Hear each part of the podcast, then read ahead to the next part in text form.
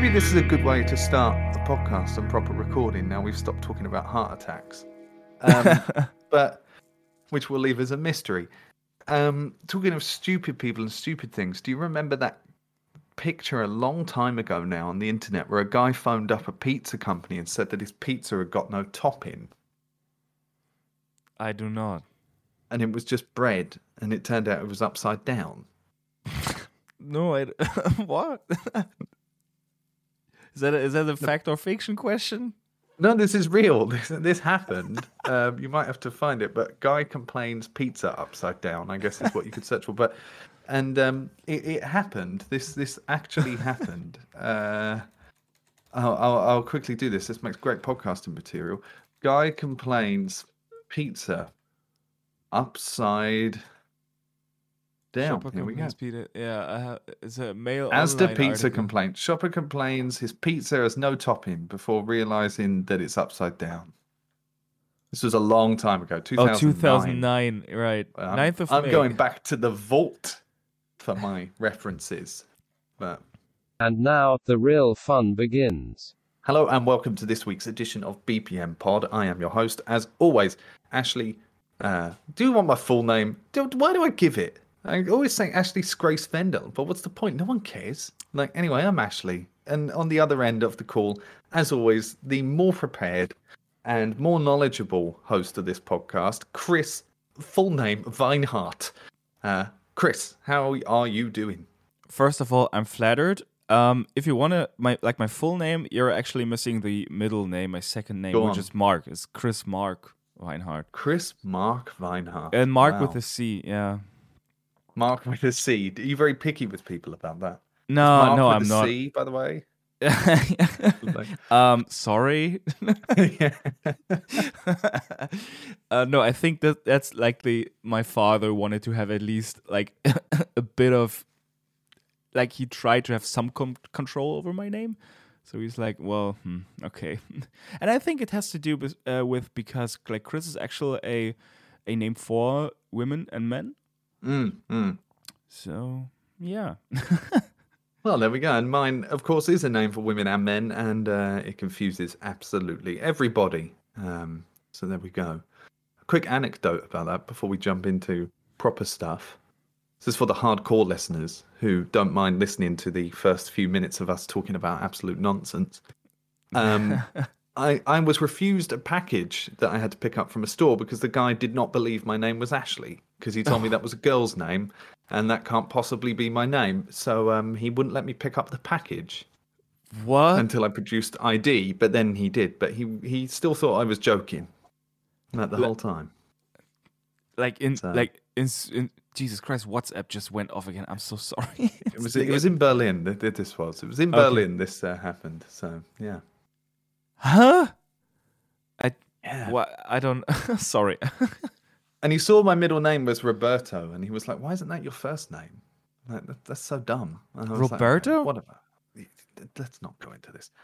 My middle name is Roberto. Yes. I think I thought it was Grace. Uh, that's my last name, but double barreled now because I got married and put them both together. Uh, so Wendell is her name. Jeez, I I don't. Yeah, Vendel is my wife's name. And Oh, I brought it into right. mine. So now I have a posh, aristoc- aristocratic, posh person double name at the end. Ugh, Ashley. So hang on, your full name is Ashley Roberto Roberto Grace Grace Wendell? Vendel. Yes. Roberto is that is that what? Where is that? Is that Italian? Roberto. And is Roberto Italian or Spanish? Either one of the two, it doesn't matter. But um, my dad called me after a boxer that he liked. That was all.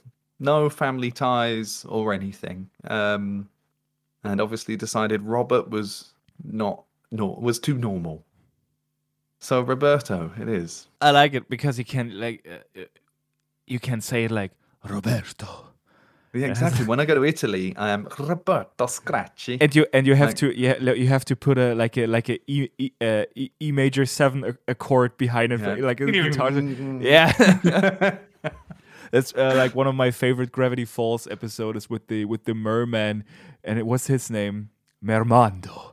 And every time he says his name Mermando, like there's like the, the E major chord. There are some who call me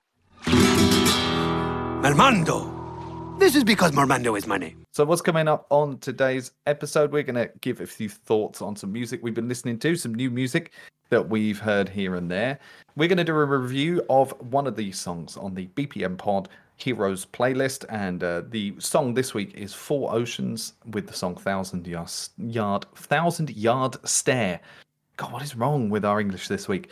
Then we go into the Desert Island playlist a little bit later on, and we've got a really special guest this week who I can't wait to speak to, and that is Jan from the band There Is a Light. Uh, he comes to us to talk about their touring life and uh, some of their music that's out there, including a rather surprising but cool trip to China where it all goes a little bit like Searching for Sugar Man, the movie, where he discovers a fan base they didn't even know they had. So, totally worth listening to that a bit later on in the episode. Uh, but first, we got a little celebration to have.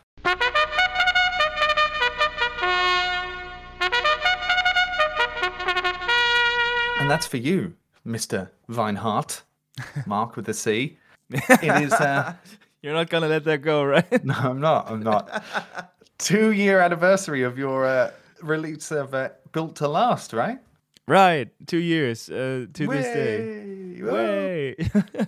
So the day we're recording is 6th of June, which is also uh, Sweden Day. So really big thing for my wife. Well, not Alright. big thing actually. She doesn't care, but um, it's it's Sweden Day. Um, but this is uh, so this is uh, your release that came out two years ago, Built to Last, that you kindly gave me a copy of at the time.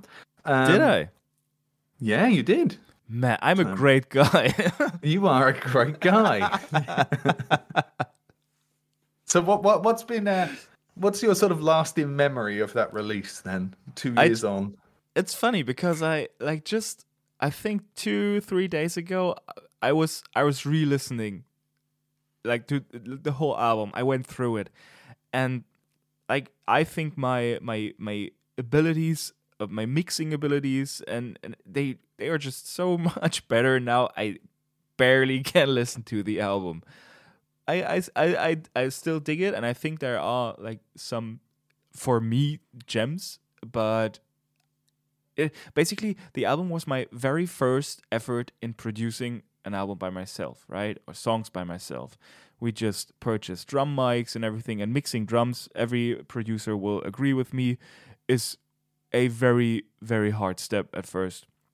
So everything sounds a bit weird and sounds very rehearsal spacey but i can actually dig that because it's not as overproduced as my stuff is now uh, because basically you have to if you want to like sell stuff you have to sound like everybody else uh, which is a sad sad world that we're living in but oh there it is uh, yeah um, two years time flies and we promoted that album with a gig in berlin sage club where we supported the who and i think we spoke about them they are a hang on where are they from the Who. So it's like it's, it, it's not the Who, as in the band Yeah. from the '60s, no, like the Who. Although that would be great. that would be um, awesome. It's among uh, the Who, like uh, the of course T H E and Who is H U, and it, it's a it's a Mongolian band. Yeah, Basi- we have spoken about them Yeah, previously.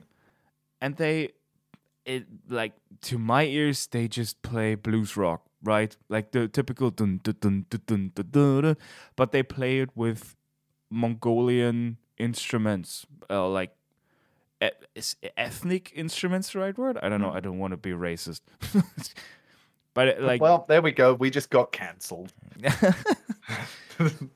So hang on, what, uh, with traditional Mongolian instrumentation, including the Morin Khuur, the Tovshuur, and Mongolian throat singing. So yeah, we supported them, and I think it was one of their very first gigs in Germany. Uh, yeah, for our release, it was our release uh, day. I remember you invited me and I couldn't go and I can't remember why, but there was a reason. I think I was probably traveling or something, but I remember you invited me, so I made it a big thing that I would come to your next gig, and that was the one in.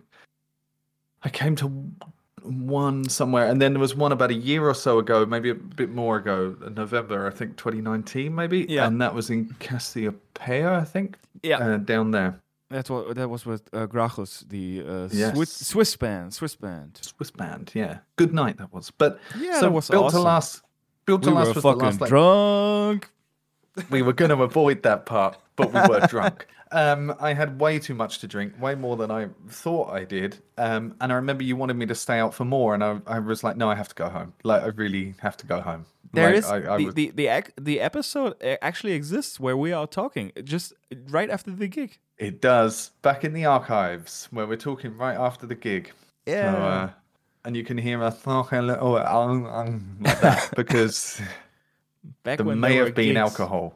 Yeah. But uh, back when gigs were a thing. Speaking of which, actually, do you have any gigs sort of opening up and things now? Because we're recording this from different locations. Let's leave it like that. And uh, our COVID rules are slightly different. Um, well, yes and no. Uh, we were actually we are going to play, oh, maybe, hopefully, a gig which has been booked for two years now. One, uh, yeah, one, uh, two years. Wow. Um, back in 2019, we played a, a Fête de la Musique show in Hennigsdorf. Um, b- like la Musique is basically playing gigs without getting paid Yeah. for the sake of art, which is a which is a good thing. But well, gas money is also nice. Yeah. But we, uh, like the the, the pr- promoter and um, like th- they liked us so much that they invited us to their like city festival um, with a couple of thousand guests. So we were going to play in 2020 there, but it, has been moved to 2021. So hopefully we are going to play this show in I think August or September. I don't know. Hmm. Other than that, no no gigs yet. I think an acoustic show is coming up, but I have to ask our booker about that. But things are gradually getting back to normal. And I mean, the last sort of full album was, well, your last sort of full album was this one, right? Built to Last. Yeah. So, are there any sort of other releases on the horizon? I know you've released songs here and there, but is there any other stuff coming up? Um, we spoke about the single that is coming up. I think some episodes ago, the Chamber of Light stuff. Other than that, Mm-hmm. nah, not really, because we we're still not we're still not sure if we should release an album or singles. Uh, like, Do you miss the process weird. of an album though? Because this was two years ago now. You did this. Do you miss the process of making an album, or do you find it just stressful? No, I think I think I- think I miss it, I, I, like at least a bit, because like you have to. The cool thing is that you have to, like, think about the big picture, right? Not just oh, this single sounds cool, so I'm going to use this snare drum for this. Um, and now i- i- with with an album, you have to like consider every other song, so they sound like not every song sounds weird by itself and and, and together, like yeah, considering the big picture. That's like a challenge in itself. But I think, yeah, we'll do that. I thought about re releasing stuff from Built to Last as well as Don't Stop Breathing, uh, maybe some years down the road, and call it Rebuild to Last. Mm, nice. Yeah, You man. could do some slightly different mixes of it or whatever. Yeah, yeah, like uh, maybe rearrange them acoustic versions, orchestral versions, I don't know, free jazz version, versions.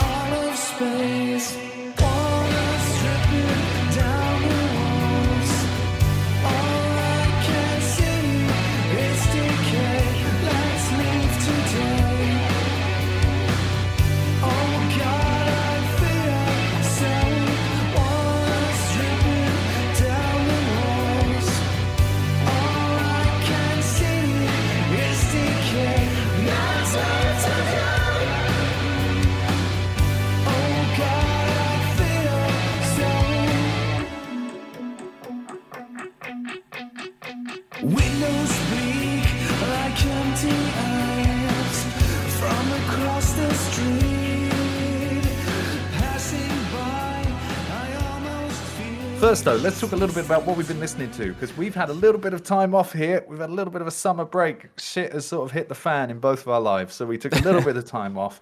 But uh, we're back now. We were listening to some music in the meantime. Fuck Uh, yeah. Chris, what have you been listening to that you've enjoyed that you want to bring up? Let me check the script because I don't remember. That's a Um, good good start. Oh right, Angels and Airwaves. Cool. So basically, the band of is it Tom DeLonge from Blink One Eighty Two? I think so. I think so. Yeah. His space rock project because he is nuts about aliens and stuff. Um, and I think I would I would like Spotify suggested me the new single, or is it the new single? I don't know. Paper Thin. Um, and I I like that song. I liked it very much. But when I listened to the was it Headhunterz remix, which is I don't know a EDM Schranz hardstyle remix, I was like, this is awesome. This is so cool. Like that's a I can dig remixes that that um change up the like the harmonies and and stuff. And damn, that's so cool. I, I love it so much. I've been listening to Paper Thin as well as the Headhunterz remix like nonstop. Spotify even put it in my uh was it yearly like walkthrough of my listening practices. They have this this feature where mm, they mm. put together a small presentation of the stuff you're listening to which gets all weird because my mm. girlfriend is listening to various weird German podcasts. So, so, so my like the, the most listened stuff of mine is Cradle of Filth, which is this black metal stuff, and right after that, a German comedy podcast. So, it's quite a mix, yeah. yep. Um. So yeah, Angels and Airwaves, Paper Thin.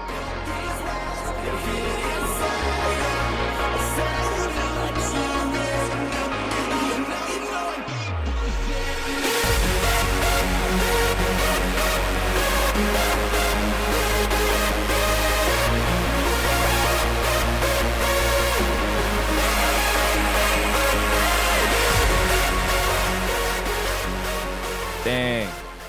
So what about you? I'm seeing Manchester Orchestra. Now, I haven't heard quickly though. I want to talk about Headhunterz of um of um Headhunterz, the name for a long time. Um, they used to do. There was some like remixes. I think he's Dutch. Um, if I remember that rightly, there was some that like he used to uh, do for video games and stuff like that. And I've definitely heard them in like video games. Maybe SSX, the snowboarding game and things. Yeah. By the way, quick segue while we're here. This is something we're going to talk about more in the future, um, based on an idea from you, which was uh, soundtracks to video games. Um, because you love official soundtracks, especially to things to like Silent Hill and whatnot. But these like purposefully done scores, I don't really have much knowledge of that. But I do remember sort of individual songs that were used in video games or sort of collections of them that become soundtracks. So we're going to talk a lot about that because you hear us refer a lot to like old, particularly PlayStation 2 games, like back in the day. So um, we'll talk about that in the future. But anyway, so Headhunterz remix of Paper Thin is what you've been listening to, and me, I've been listening to Manchester Orchestra. They had a uh, new album come out about a month ago, and it was called The Million Masks of God.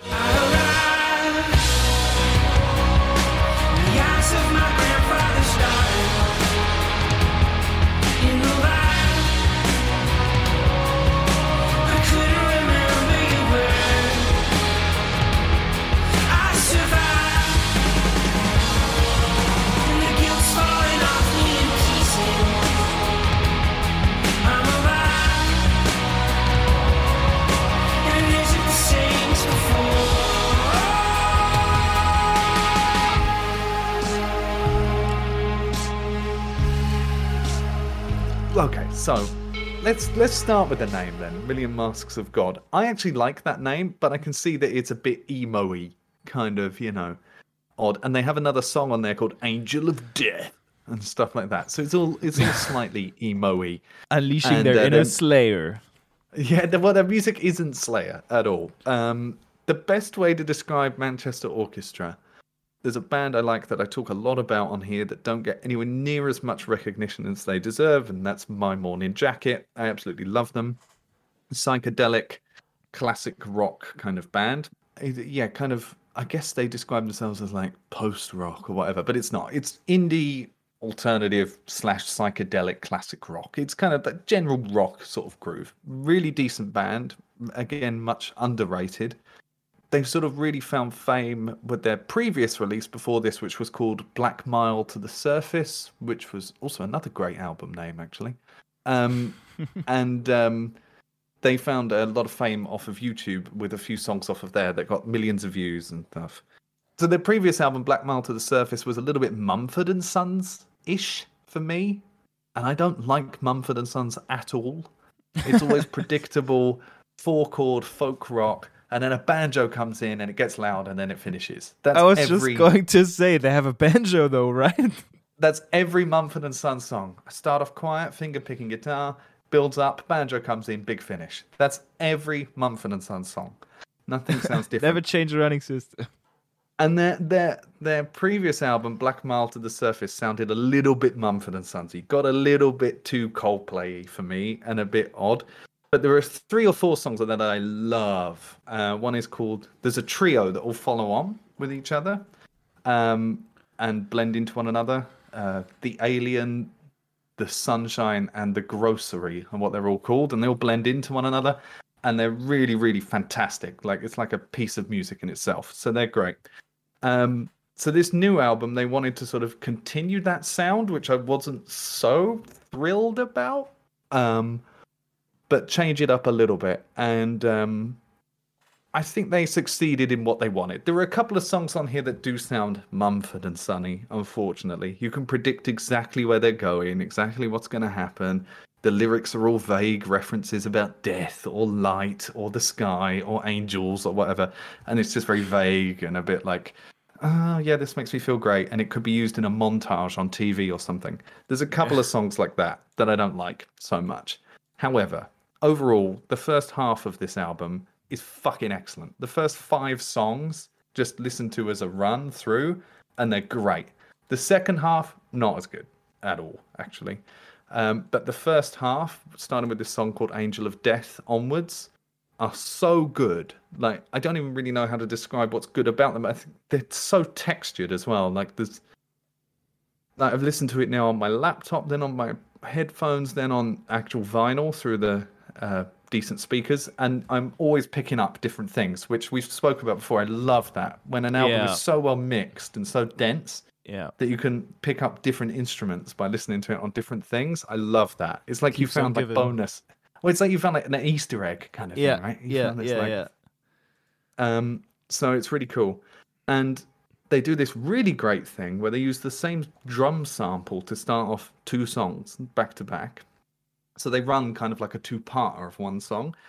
And you begin listening to the second one thinking, well, I just heard this song, but they've done like a completely different reworking of the song you've just heard. So they're the same song, just different. It's really cool. And I really, really liked that. Um, Cool. really thought that was like a really great idea, you know, just something to play around with. Um, so yeah, Million Masks of God, it's got this very sort of indie rock vibe to it. I would say again, similar to this band My Morning Jacket, who I love, but this has got a bit more Foo Fighters influence to it, and uh, unfortunately, occasional Coldplay. That bit you can just ignore, other but whatever. Um, yeah, decent, decent spin. Give it a spin. By no means my favorite album this year, but certainly worth a listen, uh, if only for the first five songs. And uh, talking Cool. of remixes, because you got me with the Headhunterz remix, is another thing I've been listening to recently. This is very quick, but have you ever dug into 80s remixes of modern songs on YouTube? Is that the one that you sent me yesterday evening? Did you listen to it? Yeah, it's awesome. It's so much better than the original. I don't even. I'm like, this is now. This is the version. The original is is rubbish. Like, yeah. I, I've been addicted to these these 80s remixes that people do of modern songs. And the one we listened to yesterday was uh was it? Somebody I used to know. Yep. Gotcha. Yeah.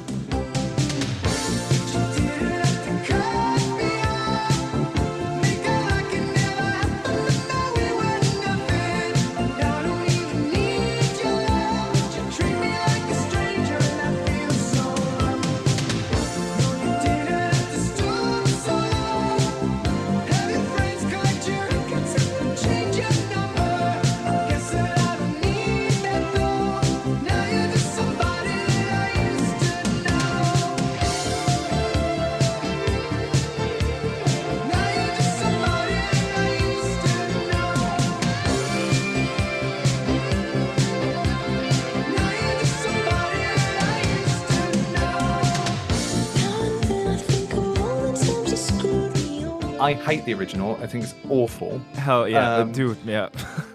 It's dreadful. It's such a bad song. Um, but this remix is fucking excellent. Yep. Like it's so good. The guitar solo in it and everything. It's so 80s. I'm like, oh, um, this could be in Vice City, the soundtrack. Oh, would- dang, would be yeah. Great. Like I loved it. So 80s remixes of modern pop songs. There's so many people I could mention who do them on YouTube. I'm not going to bother. Just type in 80s versions modern songs and you'll come up with hundreds, if not thousands. There's Yeah. some really good ones out there, including Rihanna, done in the style of Whitney Houston. That's great. Ooh, Riri. Uh, yeah, I like Riri anyway, but like, like Yeah, in, I like her. I don't like her music so much, but I like her a lot, and she does have a good voice. Um, Yeah, they But- like they mask it so much with autotune since I think the last album. It's it's actually became become part of her sound, which is sad because she can sing so like good. so I have a theory about Rihanna. It's a, it's a tangent I didn't expect to take after talking about the Manchester Orchestra, but um, she would make a fantastic metal band singer. oh, oh, okay, oh, okay, yeah, I I can see that. Like a But she has a really thing. low, like growl, but Yeah, can also go super high as well. Right. She'd be really fantastic in like a melodic progressive metal band. Oh right, yeah. Oh, cool. Now that you mentioned, oh, I would like to add uh, a song to my what I've been listening to. Go. Uh, that is Spiritbox Holy Roller. Oh, Uh, never heard of this. Yeah. Um. So I've, I used to be much more of a metalhead, and I don't listen that much to metal stuff anymore. And I've, I found that song because of like a um the the producer was talking how he did the in the intro the the vocal um the the the vocoder style stuff. Mm, mm. Dude, when that main riff kicks in, holy shit. That is what a fucking great riff. This is so awesome. Holy Roller by Spiritbox. I've been listening to it nonstop. Just if you if you would like to check check it out right now, Ash. Just the first uh, thirty seconds or what, what it, whatever it is. What we got? Come on then. Okay. Cool. Okay. Weird video that looks like the film Midsommar, Yep. and she's here. It comes.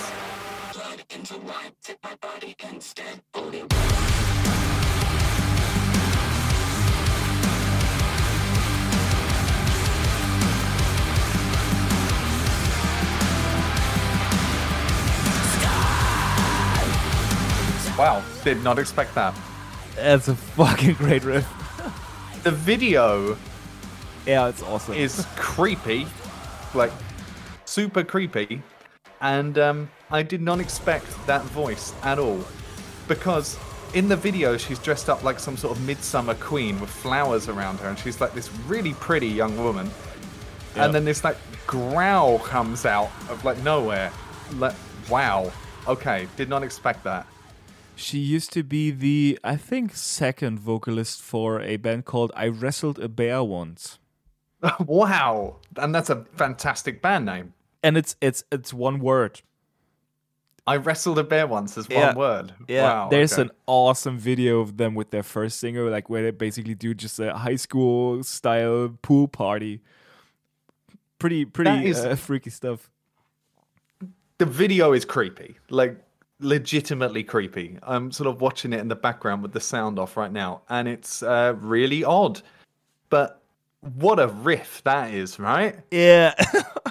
that is great it's And not even that complex but it's No. fantastic it's so cool and it just wants me to go into a fucking mosh pit and bash my head in. and that the tone of like the i think it must be the bass or at least the bass end of the guitar is insanely good with the Yeah. drums being like that forward as well like the drums are very forward in these headphones like it's kind of intense like it's punching me in the face a little bit Yeah. but you can still the problem when you do that is that normally it dominates everything else like you know what i mean when the drums are too in the middle kind of like front Yeah. here it, it just drowns out everything else and you can't hear bass or anything but you can really hear it quite clearly here like they've managed to mix that pretty solidly, I must admit, because everything's clearly turned up loud. Yeah, Um, yeah. But they've still managed to like balance it actually quite well. It's a, yeah. Uh, the I just uh, looked it up. The producer is called Daniel Brownstein or Brownstein, or whatever. Brownstein. That's what he's called now. Pretty. The plus cool side of this is if we get your name wrong, we've given you a new name. This for for for all the uh, for all the producers out there who are listening to this podcast, you should you should definitely check out the YouTube channel URM Academy. Um, the, the the whole thing about URM is that they get the actual producers of very well known metal albums. Like we're talking, we're talking Dimmu Borgir here and In Flames and whatever, like the top of the top metal bands. And they get the producers and they basically remix the songs live. And you can, well, you have to pay for it, but you actually get the stems of the song. You can mix the songs yourself. The actual In Flames song, or I don't know, Nightwish song, or whatever. It's insane. It's cool. Like it costs money, of course, and they teaser their like their online courses with YouTube videos. Uh, that's where I found this song, uh, URM Academy on YouTube. Wow, URM Academy. Definitely worth checking out then. Yeah, I now just researching more about the band, like, and who uh who they are. Like, I did not expect. Like, honestly, I know you shouldn't judge things on looks anyway, right? Then it's not not a complete. But I'm just saying, when you see the video of the lead singer of said band, you do not expect what is coming next. Like, you really don't. Especially someone like me who's like, oh, look, they look nice. Oh, okay. Oh, here's where we're here's where we're going. All right. oh, they just ate my face. Speaking of uh, new music, it's time to turn our attention to some of the BPM Pod unsung heroes. And uh, we normally go through and pick a few songs out that we want to review and say a few things about. And I promised anyone who's on there, they will get a review and it will be at random at some point. This also means at some point I'm going to come up because I think one of my songs are on there. I am dreading this day like you would not believe. Um, this week, it's the band Four Oceans, and the song is Thousand Yard Stare.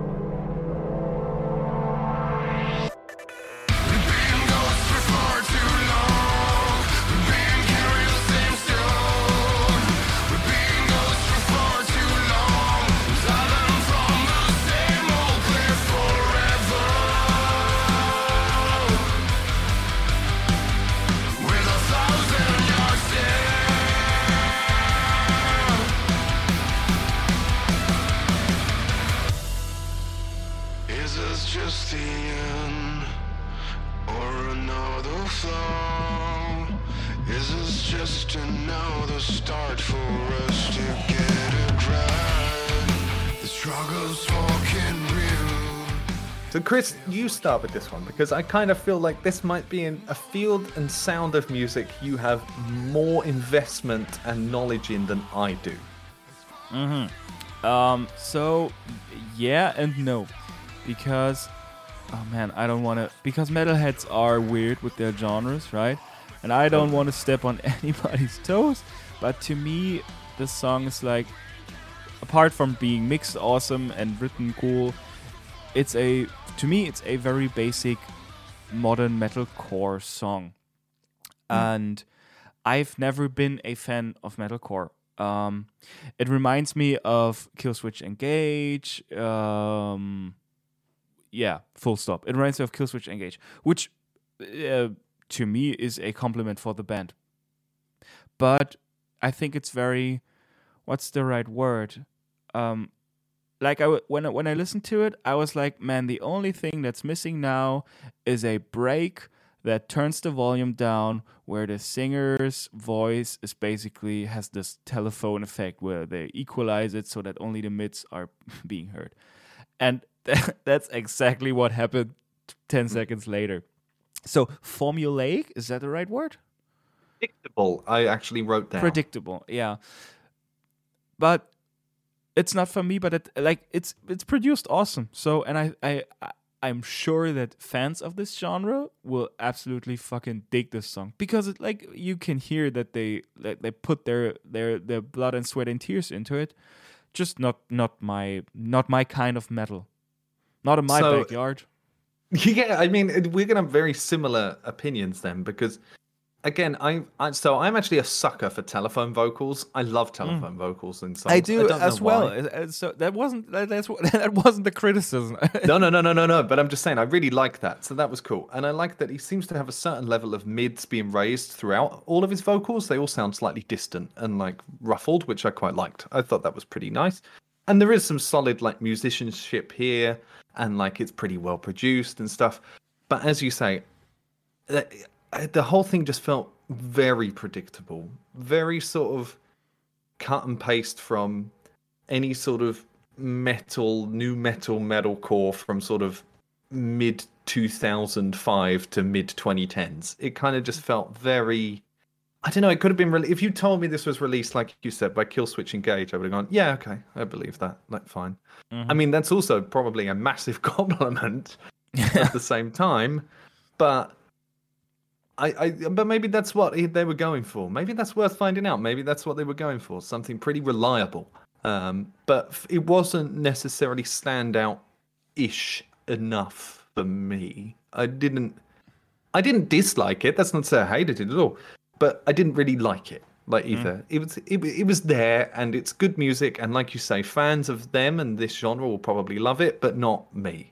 Coming up a bit later, we're going to talk about a Desert Island playlist, but now it's time for our guest. Uh, we were super excited to talk to this guy. Um, now, keep in mind, this was a slight pre record on this one because, as we explained earlier, we had a break for a little while and we had to pre record a little bit here and there. So, some things we've talked about and some dates that are coming up might not make 100% sense. Um, Dude, we fucked up this- the timeline. We messed up the timeline a little bit, but it doesn't matter. No one will notice. I might even overdub when he says like this week in June and stuff like that, um, and just see what happens. Even though I don't have a German accent at all. This is the band There Is a Light. Now, maybe you want to introduce them actually, because it was actually you who set this one up. Tell us a little bit about uh, There Is There's a Light and um, like how you sort of got to know them and, and what what we're talking about. So There's a Light is a band from a city called Lahr in Germany, which is in the s- south of Germany. And if you eagle-eared listeners uh, remember when I talked back back in the days when I talked about my first uh, EP, which was Don't Stop Breathing, I hired my good friend Ulf Winter to play drums for me. And the drummer and uh, Jan, the producer of There's a Light, uh, who you'll be hearing in a moment, uh, is a like he started to play drums and learn drums together with Ulf in Lahr. They are from the same city. So when I met Ulf a couple of months ago now, he was like, dude, you should totally get uh, Jan and his band There's a Light on the podcast because they are just being hyped by everybody right now. Like you'll hear some cool stuff about uh, them signing their their first label contract and whatever. So yeah, and and yeah, Jan is a very very nice dude, very cool, like super talented guy. Just listen to the stuff. Uh, very very pretty. Well, post rocky, alt rock, like for fans of Dredg and God Is an Astronaut, that should be exactly up your alley. and he was lovely. He was such a lovely guy to talk to, and uh, we talked about, as you say, their record deal. Congratulations on that. Uh, what's yeah. coming up? There's a lot of stuff in the works that they couldn't reveal too much of right now, but there is stuff coming up, um, which we almost tempted an album name out of him on, but not quite. um, nearly, but um, we nearly got there. And he told us this amazing story, which you can hear in a second, which takes up easily half of the interview about going to China, a country that I've been to as well, and it is nuts.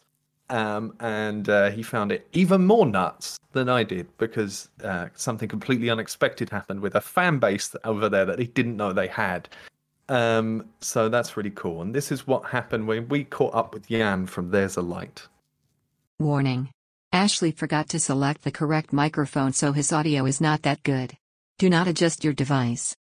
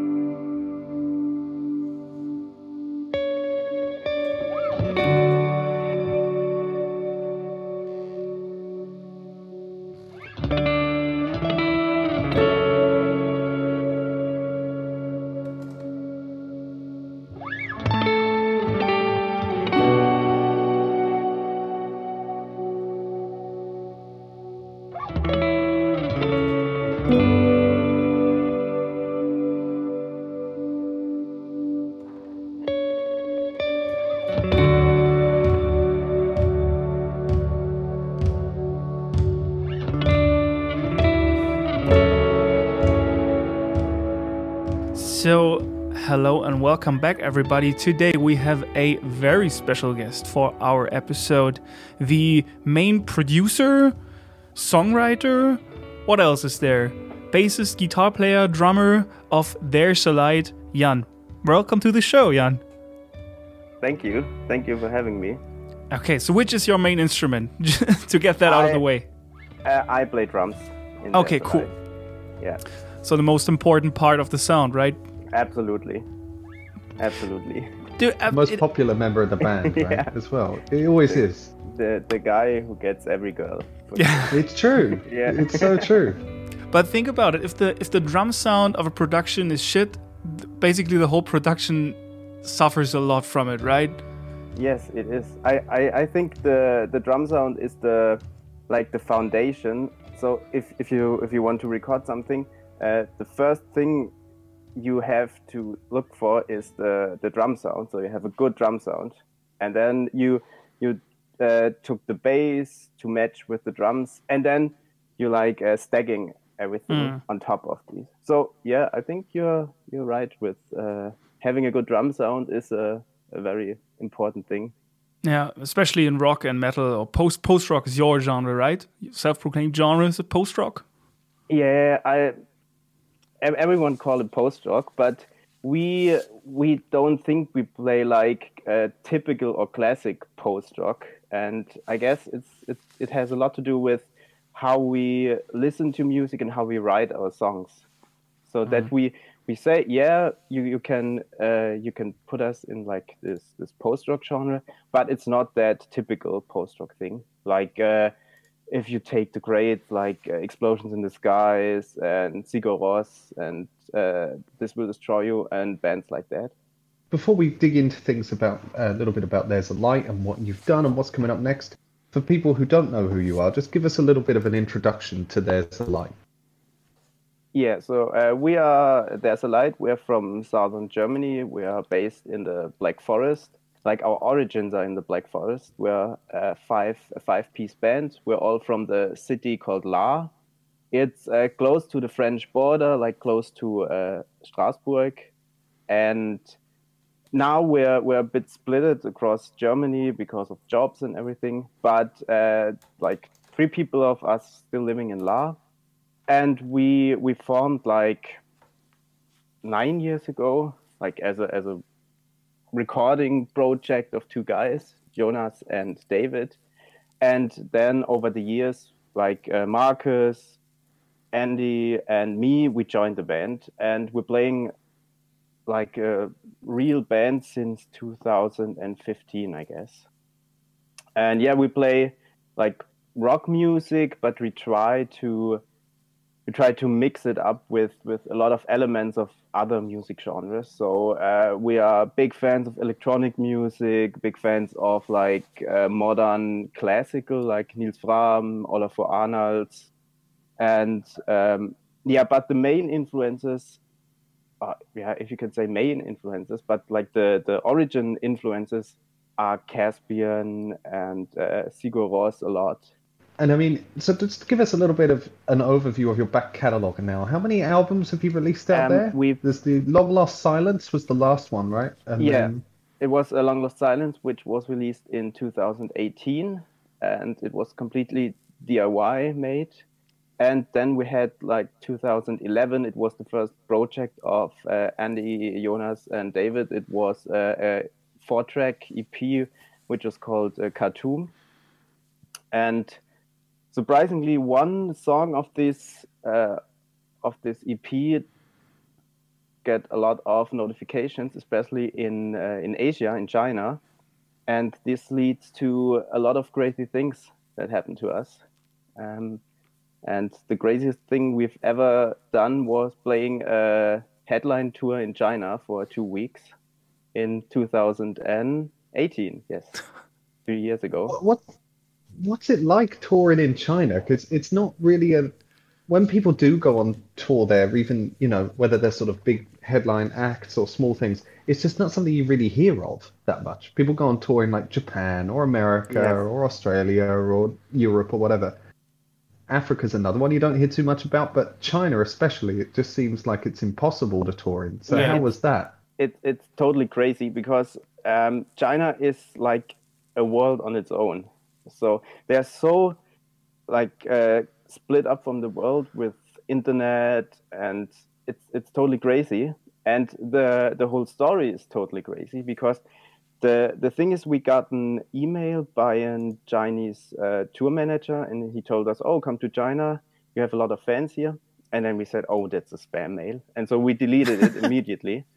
And then, like three months later, we got another email from another guy, which turns out will be our tour manager uh, a, a year later. And then we, we texted with him, and it was he was really cool. Then Marcus uh, take some calls with him, and then we asked a Swedish band, can't remember the name, and asked them because they have been on China tour with him uh, if it is serious and if he's cool. And they say, "Oh yeah, he's very cool. He's a smart guy." And then we said, "Yeah, it's fuck it. Let's do it. Let's try it."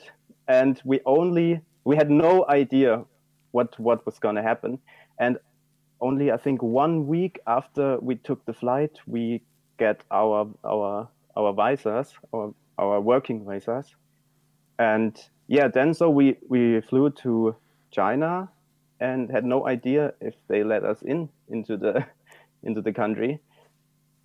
And then when we were at at the airport in in Beijing, then there was this long-haired Chinese metal black metal guy, which uh, which was called Yiki or Liu was his name. And then he said, "Yeah, welcome to China." and Dang. yeah, it, it's totally crazy. Especially the the first uh, the first show on, in Beijing was was amazing because I, I think you you you know it. If if you play a local show, you you uh, you gear up your stage things, and then you you go outside, drink some beers, talk to a few people, and then you go on stage, And then you're on. Yeah, Yes. exactly. and Yeah. that's it. Yeah. And we did the same in Beijing. And then there went a girl or two or three girls past, and they they recognized us. they said, "Oh, we're we're uh, we're coming to the show to this evening." And then they won some autographs, and they went totally crazy. And then our our tour guy said, uh, mo- uh, "Boys, let's move on backstage because shit will gonna break out here when you when you're being in front of the venue." And the funny thing about this was the the backstage room really was a backstage room. So the only entrance to the backstage room was a door on the stage. So we've been backstage and we had no idea how many people will come to the show. And then um, we said, oh, maybe when there are 20, 30 people, it it's so cool. And then we entered the stage while our intro was playing, and the club was full of 200, 250 people, and they went crazy. And this was so, oh, oh no, what's gonna happen? It's like one of these.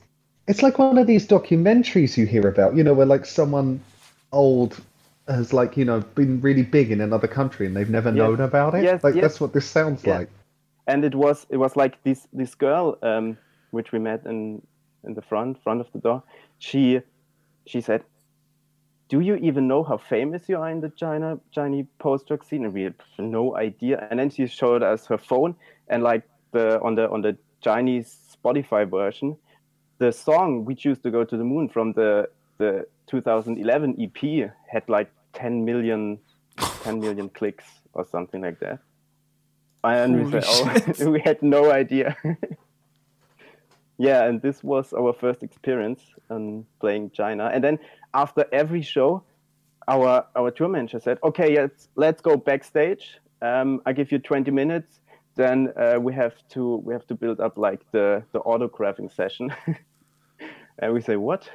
And it was like a queue of people and like half an hour hour we had to sign things and yeah it's totally crazy and yeah we've we've met some people i can remember one story when there was like a girl i guess 12 years old 30 years old and uh, she said yeah I came here with my mom. Like uh, we we took a five to six hour drive only to see you, and this was crazy. And and then the mom said, "Oh yeah, I was very skeptic about it, but now I like you."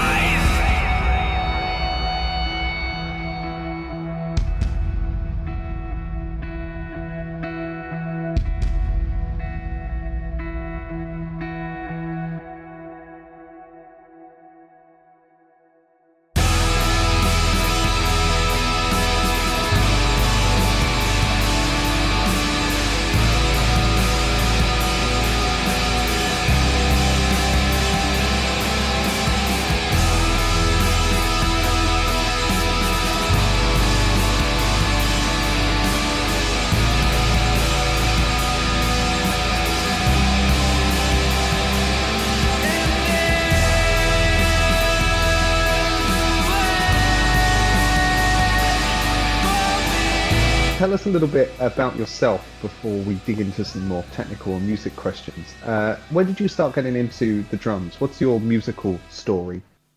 Oh, I I got into drums very early. Um, my my uncle he's a he's a drum teacher, and so I got my first drum set when I was two years old for Eastern. Yeah, but I seriously started playing and like being six or seven, and taking some some drum lessons. It it was a tough time, so I don't play drums very very often. Um, it was hard for me to to rehearse drums and but at the age of like 14 or 15 he gave me like a like an acdc live concert dvd and i watched it and then and then i saw like uh, this drummer playing the easiest groove in the world and the people went crazy and then i thought what this is all you have to you have to play and the people go crazy. And then i started to to uh, rehearse a lot.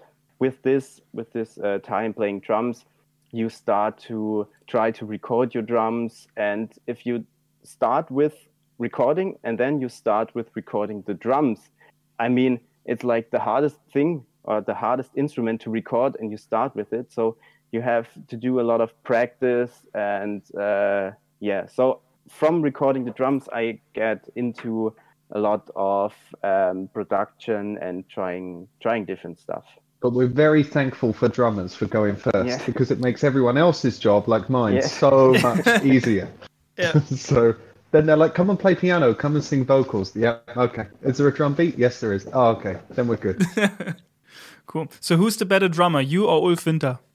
Uh, Ulf Winter, because Ulf Winter is the crazy guy. He is like doing all these uh, stick trick things, but I can't. I I, I can't do. Yeah, uh, Ulf, Ulf Winter, I mentioned him a dozen times before on this podcast. He actually played for, uh, on my album, and he was the one who connected us. So uh, shout out to Yes. Ulf. And uh, yeah, you you were raised in the same city, right? You were born in the Yes. same city. He's a good friend of mine, and we started playing drums together in the same like music school when we were seven years old. Like we we, we, we played together in like a lot of percussion ensembles where we played some weird stuff with mallets, xylophones, and every percussion thing. And yeah, so we have like a, a musical background together and like a lot of this musical journey we did we did together for about nearly 25 years This is also this is some children's book shit, right? Growing up together in the same city, starting with the same instrument, and Ulf's been on tour in America a couple of times. You've been to China. This is awesome.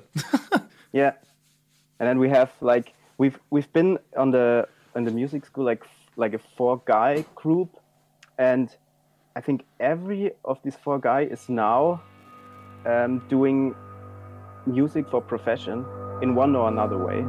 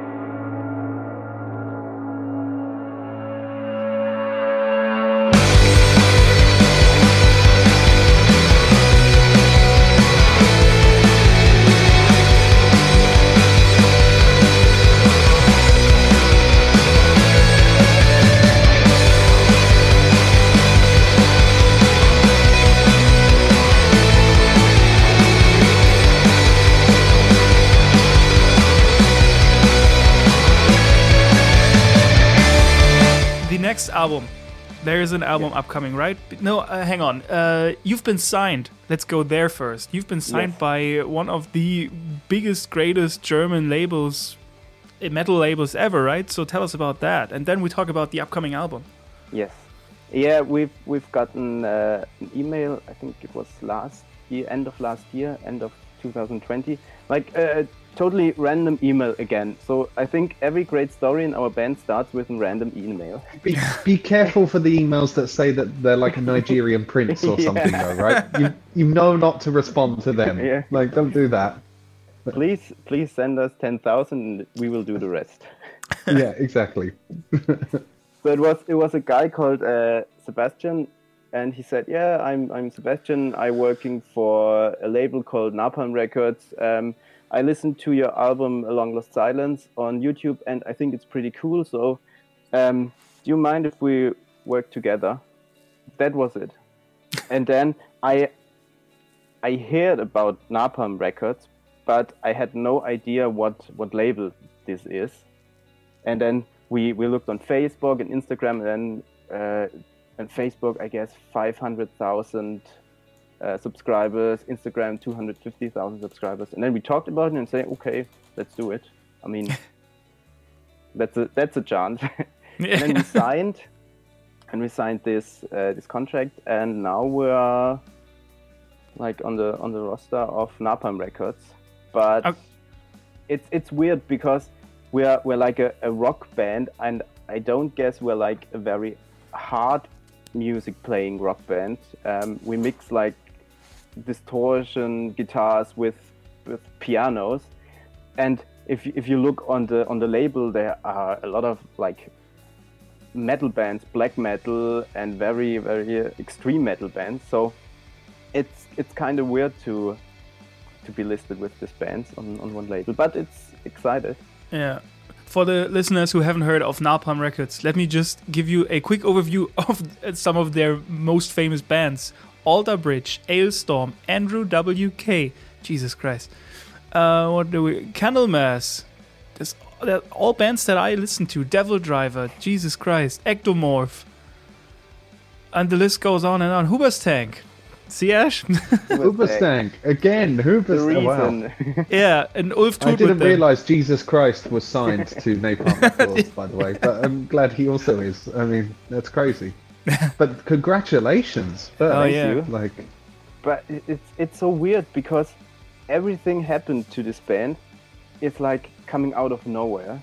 Because I I talked to a friend about it and I said I don't feel ve- very good in this because I knew bands they are touring their ass off like five years, six years, playing everywhere, and they don't come up with something, and we are like doing nearly nothing, and are able to to China, then get like a, a very cool contract with Napalm Records, and isn't it a bit unfair?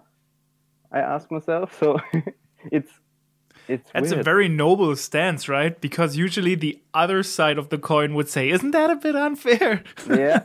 yeah. Chris will take your contract if you want. Like, he'll take it. Like, if you want to give it to him. no, no, jeez, no. Da- okay, cool. So, um, you signed a deal for a, uh next album, right? And Yes. you are producing the next album. So, tell us a bit about it because I've checked out your Instagram and your Facebook, and there are a lot of pictures from the studio, from various studios, I think. Uh, lots of amps, keyboards, drums. So, yeah, how's it been going?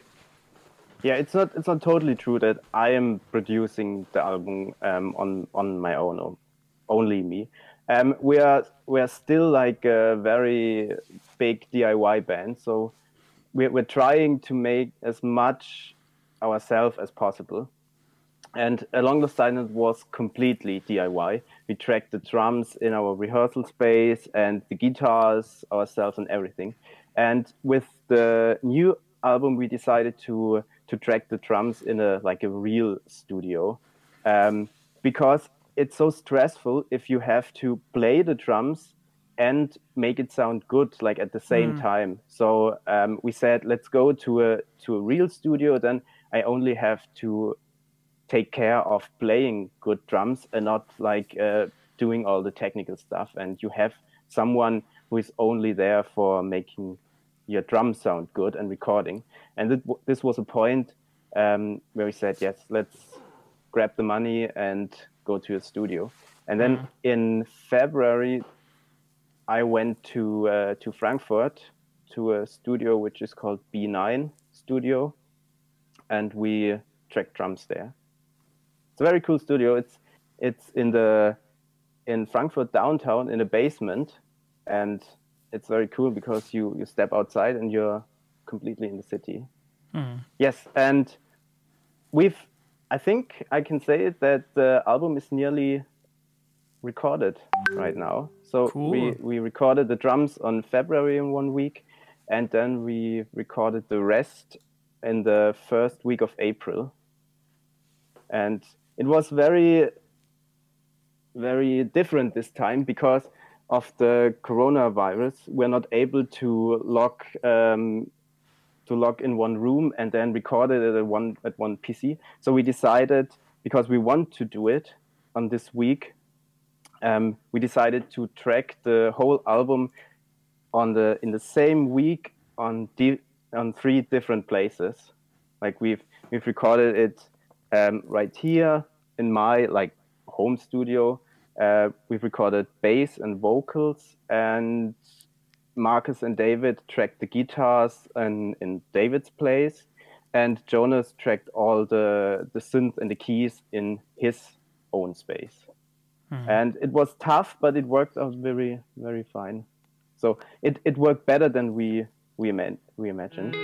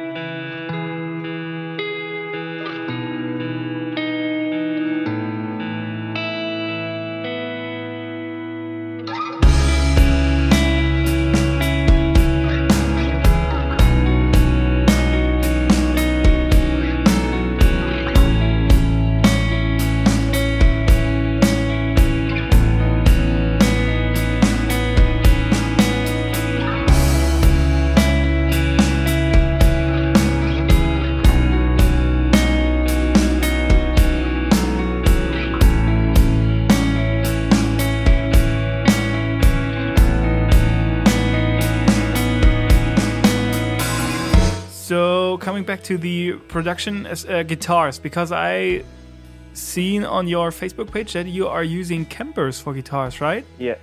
As Um, well as analog amps. What is it, Bogners or something like that? So tell me about because many guitar players these days are ah, digital, analog, Yeah. whatever sounds good, right? Um, yeah, we're we're combining digital and and analog. Um, on A Long Lost Silence, we uh, everything was tracked in the box, like with uh, with the UAD, like with this with this uh, guitar emulations. But the Kemper is for for bass tracking, so we, we track the bass with Kemper. But it's yeah we well in in bass we have an approach to to split it up. Like if you have a soft and round up bass sound, we use uh, an amp like Kemper because the cap of the or the, the speakers make it like very soft the bass sound. It, it hmm. kills a lot of mid range and high range frequencies and when we try to get some more crunchy and distortion bass sounds because we we play or Andy is playing a lot with distortion sound. We tried to use the amp, but it it doesn't turn out that it works so good because you have like uh, the, the deep frequency and then you have like this high gain on top and there was something missing in the middle like the mid frequencies and then we we only go for the DI sound. So we when when we are when we are tracking like um, distortion, heavy distortion bass, we're only going for the DI sound and then shaping the sound afterwards with with plugins and EQs and something. So that's for the bass, and for the guitars, um, David and Marcus were tracking over an UAD load box. So and so and that's the world where like digital and analog um, is combined, like tracking over a real guitar amp. Um, I think David is playing uh, like a custom-made. I think is it Tonewood, Mhm. Tone, Tonewood guitar amp, and then like uh, using the the load box to to get like digitalize the sound. Mm, the And impulse what's cool- response. Yes. Hmm. And and what's really cool about it, um, that you can change the caps while Hmm. recording because Hmm. the speakers make so much of the of the guitar sound. They they can change it so dramatically, and we're not we're not able to like have five, six, seven real speakers. So it's a very easy way to come up with a with a cool guitar sound where you can change it immediately from Yeah. one second to the other with one click. And I understand what you said with um, like guitar players are in a fight with analog, digital. But I have to say, I mean, I'm also a fan of trying as much analog as possible because I think, or, or my my point is that every every amp, every analog amp sounds a bit different, even if it's the same uh, the same version. Or I mean, every every Vox AC30 sounds a bit different. Mm. But I think it's today the the digital things are so good right now that it's not a shame to to use digital.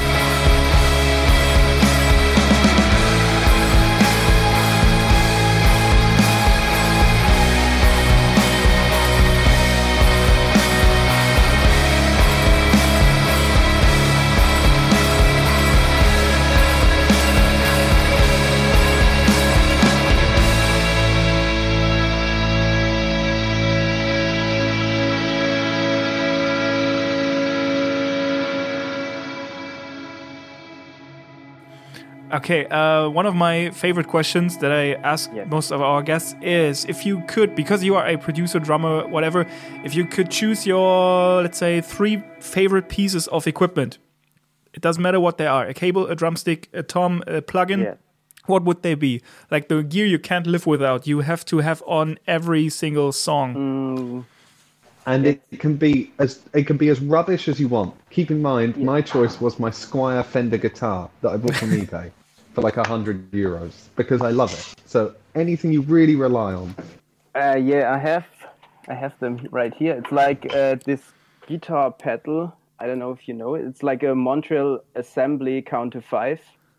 It's uh, it's a very weird grain delay Oh, pedal. It's yeah, it's totally crazy, but I love it because what I like when you when you get some um, randomization because I'm a fan of randomization in music. Then another gear is uh, my field recorder, my Zoom field recorder, because it's also a thing. You you record stuff. It's totally random. Yeah, absolutely. This one. We are both fans. Both of us own one. yeah. And then the third piece is an old Tascam Portastudio 414 uh, cassette recorder. Dang. Maybe that's oh, let's, let's put it this one. Hell yeah. This is so cool. I bought it like uh, two or three years ago for 20, 20 bucks, and right now they are so expensive. Yeah, They're they're rising so- in value. it's it's not normal. I mean, I've I've looked for it like last week or something. There, you, you can you can buy this on eBay for 450 euros, and I think Yeah. that's so totally overpriced. For a tape recorder. Yeah, that's because people Four- use them to track resample and to get that tape saturation, right? And um, I I use it a lot for like um, making cassette loops. Cool. So um, open the, the cassettes and then cutting the tape as a loop and then recording on it and then record it back and it's yeah it's also a thing where, where I where I see a lot of randomization in it and that's that's so much I like about music to not have a, a plan what you do. Cool. Awesome. Thank you so much, Jan. That was super interesting. Uh, yeah, full stop. it was super interesting. Yeah, super interesting. Thank you so much for taking time out to do it on a beautiful day down in the Black Forest.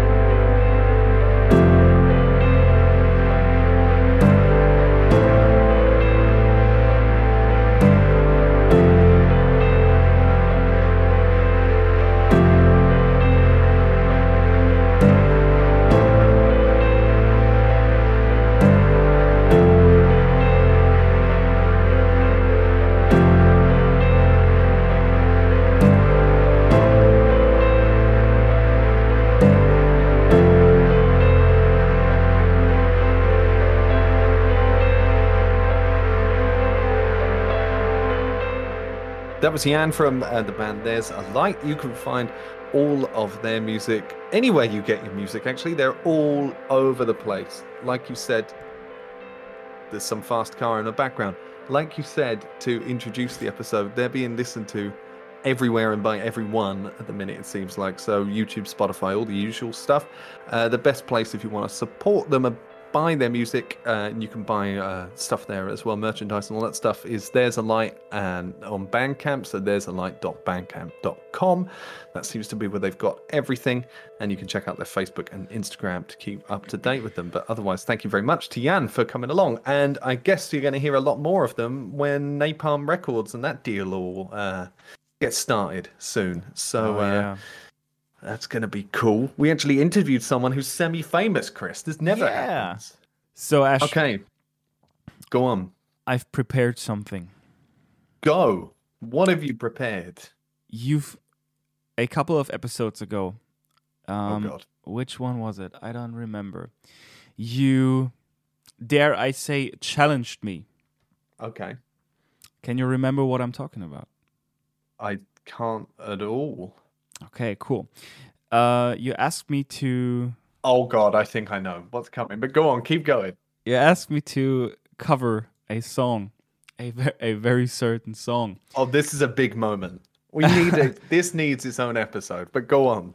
Uh, so, I've I've uh, we're talking about the little fucking Munchkin Man, of course. Oh, we are talking about the little fucking munchkin men. and I and I, I I did some stuff. Um, I I don't think it's finished yet, but I did my best. I, I finished it like when you wrote me that you were uh, busy at the toilet.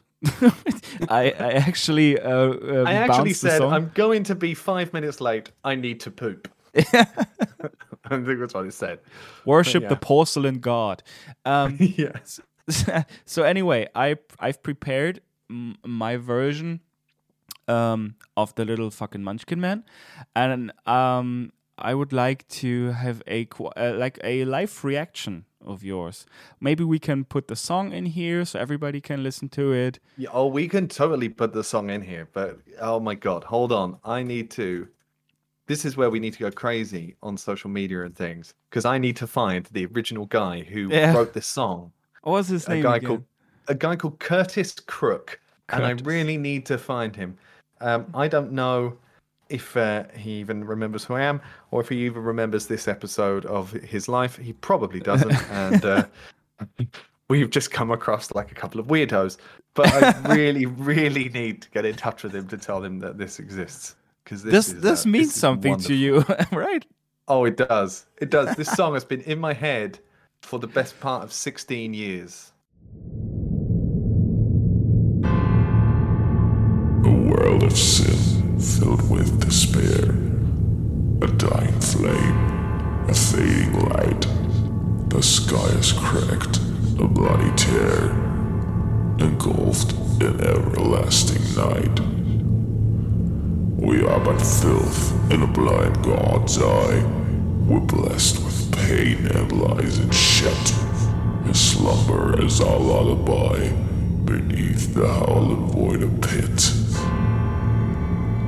From the heavens down he came, The time of cleansing then began.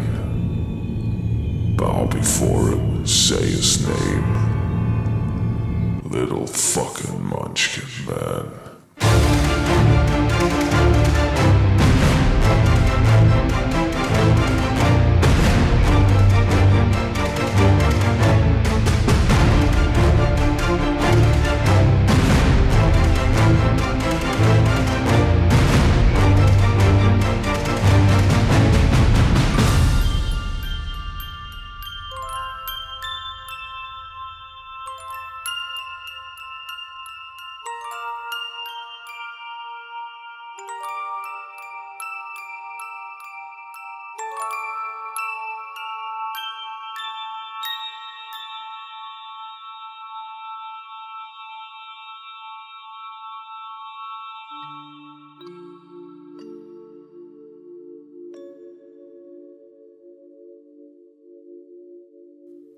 oh, this is great.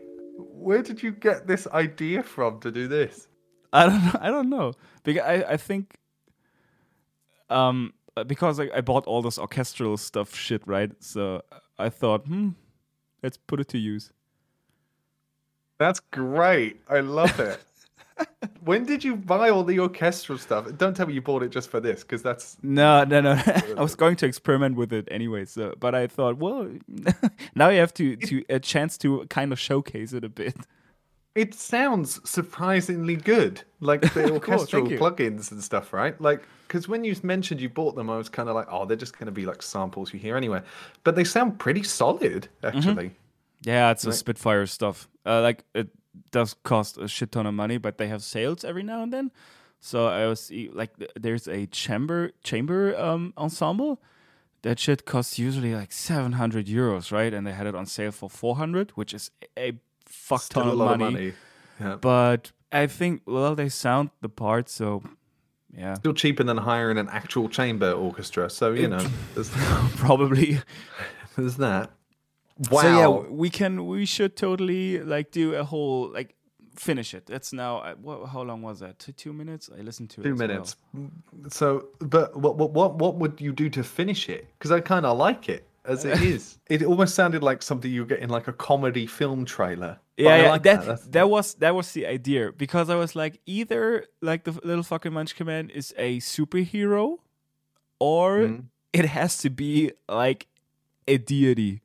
Oh man, that was great. Thank you so much for that. That's wonderful. Yeah, thank and you. we all credit, all credit to Curtis Crook, who I Hell need to yeah. find for the uh, the little fucking Munchkin Man, which should totally now be in a cinema near you, um, as as some sort of like. I could really imagine some sort of trailer to it as well. Like, Maybe maybe we have uh, we have a listener who's into filmmaking. If you Yeah, if you who- do a trailer for us, um, we'll we'll reward you with I don't know. We'll figure something out that We'll doesn't invo- uh, involve body fluids. ah, damn. I took that one off the table. Um, let's finish. Speaking of body fluids, uh, which I guess Let's finish, right? Exactly. Let's finish. Um, so surprisingly good segue. At some point, it starts to hurt, right? Let's go to a desert island. Don't get away from all of this. Um, we're doing our desert island playlist where we add things to it, and uh, this week, Chris, you've got a suggestion that I love to add to it. So why don't you take it off? Uh, take it off. That's weird. I'm still on the sex run here.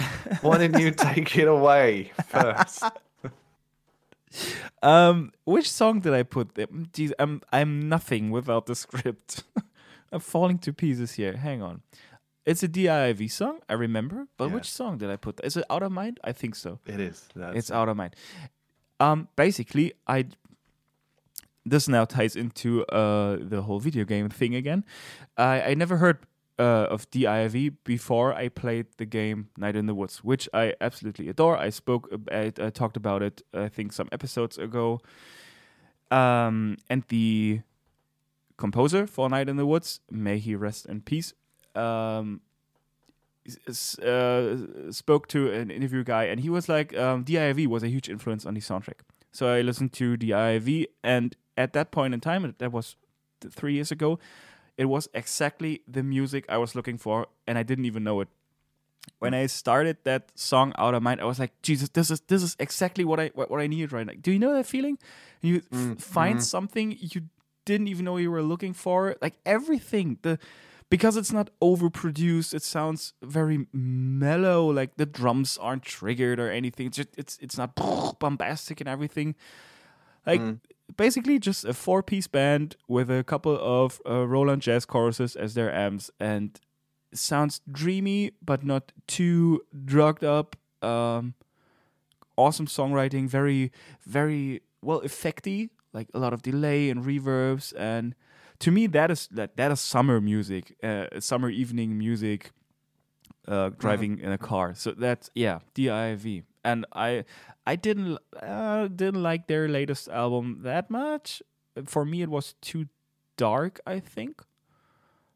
Um, So, but yeah, their latest album was Deceiver, and that was the one that we were going to go to the gig to. Um, Yeah. But uh, to support of, I agree. I didn't really like that album so much. It was more like, um, I mean, and okay, so that's not true. I did like it because I do like the whole grunge sort of garage rock kind of sound. I actually do like that a lot. Um, but it was just a massive difference from what they've done before. So I, I, I just didn't really get it. No, I don't think. But uh, but I did. I don't know. I, I liked it, so I liked it, but not from them, if that makes sense. Like it just wasn't what I was expecting. Mhm. But it's funny you bring up that song uh, that you just mentioned, actually, because I'm going to surprise you here. Because when you wrote that down in the script, and everything you just said resonated with me so much that I was like, do you know what? I'm going to put a song on there as well from DIIV or Dive, as we also call them apparently. Um, I'm going to put a song on there as well, and it's actually on that album is the is R, I think it is the album. I always fuck that up. Yeah, because it's stupid name. Um, Is the Is Are? I'm going to put on the one that's after the song you put on. Out of Mind is great, but Under the Sun is better. I love that song so much. That's definitely on a Desert Island playlist. Um, again, nothing complex. Sounds very much like Joy Division or something like that. Um, just this really sort of simple. I think it's probably a Fender with very slight reverb, kind of guitar, twangy little thing. The riff is not complex or anything like that. But like you say, it was this um, this music that it's so funny you said that because this came out in 2016 and um, I remember at that point I was really big into uh, listening to a radio station I still love that we've mentioned before called BBC Six Music, and um, they were promoting this album a lot at the time, and it was exactly as you described. It was like an album I didn't know I wanted, but like when I heard it, I was like, "Oh, this is great! Like everything on here is good." Like, um, my only criticism about that album is it goes on quite long, and I get a little bit bored towards the yeah, end yeah. um, because I think it's got like 17 songs. I think it's about it's over an hour long. Um, I think by the end Yeah. I get a little bit bored. Um, but a wonderful album, and that was when I really first started getting into them actually. And then I dug back and went into their first album, I think, Oshin, yeah. Oshin, yeah. Yeah. Um, but DIIV or Dive, however you want to call it, um, it's so funny you said that. That there was like a band and just an album you got into when you didn't even know you needed that sort of music, but it was perfect, like for that time in my life as well. Um, so I'm going to follow up with another track from them, as I say, "Under the Sun" would be my um, suggestion. So we have two songs off the same album Yeah, on our cool. desert island. That's a But that's good. That's it for this week's episode of BPM Pod. If you do want to get in touch, you know you can always do so by looking for BPM Pod online. Uh, if you go to bpmpod.com, that will take you to the feed of podcasts. Uh, or you can go on socials, which is at BPM Pod on Instagram, on Facebook, something that we should be getting better at doing, that we might be getting better at doing soon. Um, and you can go there for getting in touch with us.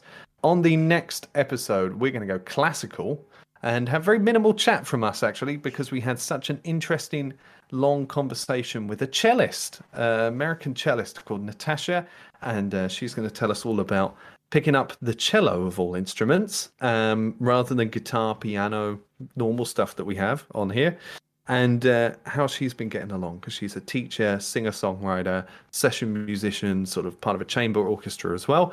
And uh, we're going to hear from her because uh, we don't really have many classical, classically leaning people on uh, this podcast. So we had a Actual really musicians. cool chat. Yeah, but not just that, and and I think we say this in the podcast not to give too much away, but like it's not so much the training you need necessarily, but I do think anyone with musical training or theory knowledge really understands dynamics a bit better. You just kind of have a better feel somehow, even if not the better skill. And so we talk about that and lots Yeah. more stuff. Um, and you get proper nerdy over effects pedals because why not? Chris, thank you as always. Thank you, Ashley.